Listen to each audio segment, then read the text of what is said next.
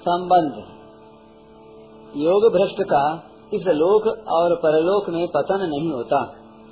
योग का जिज्ञासु भी शब्द ब्रह्म का अतिक्रमण कर जाता है। यह जो भगवान ने महिमा कही है, यह महिमा भ्रष्ट होने की नहीं है, प्रत्युत योग की है। अतः अब आगे के छियालीसवें श्लोक में उसी योग की महिमा कहते हैं। तपस्विभ्योऽधिको योगी ज्ञानेभ्योऽपि मतोऽधिकः कर्मेभ्यश्चाधिको योगी तस्माद्योगी भवार्जुन। सकाम भाव वाले तपस्वियों से भी योगी श्रेष्ठ है। ज्ञानियों से भी योगी श्रेष्ठ है और कर्मियों से भी योगी श्रेष्ठ है। ऐसा मेरा मत है। अतः हे अर्जुन, तू योगी हो जा। व्याख्या। तपस्विभ्योधिको योगी। रिद्धि, सिद्धि आदि को पाने के लिए जो भूख, प्यास, सर्दी, गर्मी आदि का कष्ट सहते हैं, वे तपस्वी हैं। इन सकाम तपस्वियों से पारमार्थिक रुचि वाला, पारमार्थिक ध्येय वाला योगी श्रेष्ठ है। ज्ञानी भ्योपी मतोधिक शास्त्रों को जानने वाले पढ़े लिखे विद्वानों को यहाँ ज्ञानी समझना चाहिए। जो शास्त्रों का विवेचन करते हैं ज्ञान योग क्या है कर्म योग क्या है भक्ति योग क्या है लय योग क्या है आदि आदि बहुत सी बातें जानते हैं और कहते भी हैं। परंतु जिनका उद्देश्य सांसारिक भोग और ऐश्वर्य है, ऐसे सकाम शब्द ज्ञानियों से भी योगी श्रेष्ठ माना गया है। कर्मी को योगी।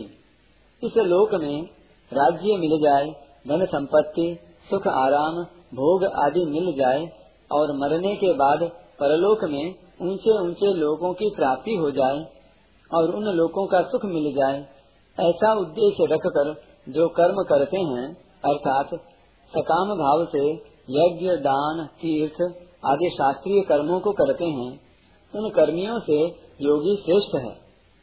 जो संसार से विमुख होकर परमात्मा के सम्मुख हो गया है, वही वास्तव में योगी है।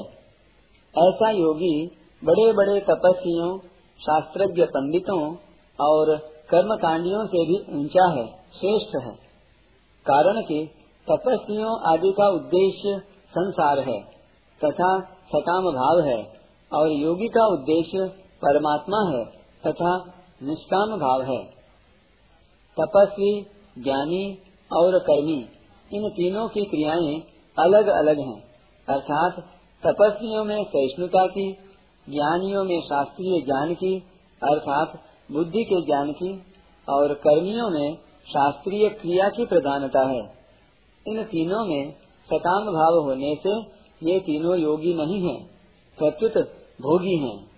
अगर ये तीनों निष्काम भाव वाले योगी होते तो भगवान इनके साथ योगी तुलना नहीं करते। इन तीनों से योगी को श्रेष्ठ नहीं बताते। तस्माद योगी भवार्जुन। अभी तक भगवान ने जिसकी महिमा गाई है उसके लिए अर्जुन को आज्ञा देते हैं कि हे अर्जुन तू योगी हो जा, राग द्वेष से रहित हो जा। अर्थात सब काम करते हुए भी जल में कमल के पत्ते की तरह निर्लिप्त रह।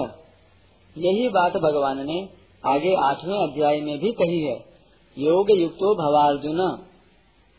पाँचवें अध्याय के आरंभ में अर्जुन ने प्रार्थना की थी कि आप मेरे लिए एक निश्चित श्रेय की बात कहिए। इस पर भगवान ने सांख्य योग, कर्म योग ध्यान योग की बातें बताई। पर इस श्लोक से पहले कहीं भी अर्जुन को यह आज्ञा नहीं दी कि तुम ऐसे बन जाओ, इस मार्ग में लग जाओ। अब यहाँ भगवान अर्जुन की प्रार्थना के उत्तर में आज्ञा देते हैं कि तुम योगी हो जाओ, क्योंकि यही तुम्हारे लिए एक निश्चित श्रेय है। परिशिष्ट भाव। भोगी का विभाग अलग है और योगी का विभाग अलग है। भोगी योगी नहीं होता और योगी भोगी नहीं होता। जिनमें सकाम भाव होता है, वे भोगी होते हैं और जिनमें निष्काम भाव होता है, वे योगी होते हैं। इसलिए सकाम भाव वाले तपस्वी, ज्ञानी और कर्मी से भी निष्काम भाव वाला योगी श्रेष्ठ है।